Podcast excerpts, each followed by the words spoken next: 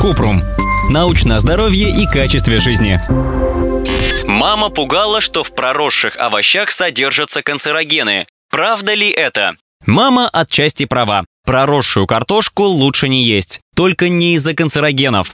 Почему проросший картофель опасен? Картофель содержит солонин – ядовитое соединение, которое нужно растению для защиты от бактерий и насекомых. В здоровых картофельных клубнях солонина мало, поэтому он не может причинить человеку вред. Когда картофель находится на свету, в клубнях начинается процесс фотосинтеза, и он начинает зеленеть. В позеленевшей картошке количество солонина увеличивается в разы. Тоже с проросшим картофелем. Ну, таким, у которого глазки есть, так в народе говорят. В них накапливается солонин. Из-за него человек может отравиться. В клубне яд распределен неравномерно. Наибольшая концентрация есть возле кожуры, наименьшая в центре. Если срезать кожуру, опасность уменьшится.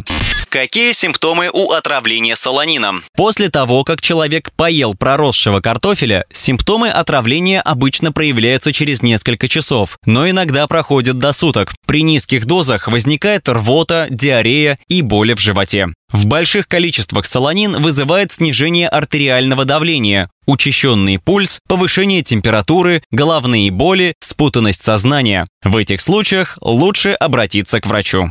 Как сохранить картофель от прорастания? Для этого надо хранить неповрежденный сухой картофель в прохладном, сухом, темном месте. Это снизит вероятность появления всходов. Лучше не хранить много картофеля и покупать его только тогда, когда планируете его использовать. Если почистить картошку, пожарить и вырезать ростки, солонина станет меньше, но неясно, достаточно ли этих методов для защиты от токсичности. Безопаснее всего не есть проросший и позеленевший картофель.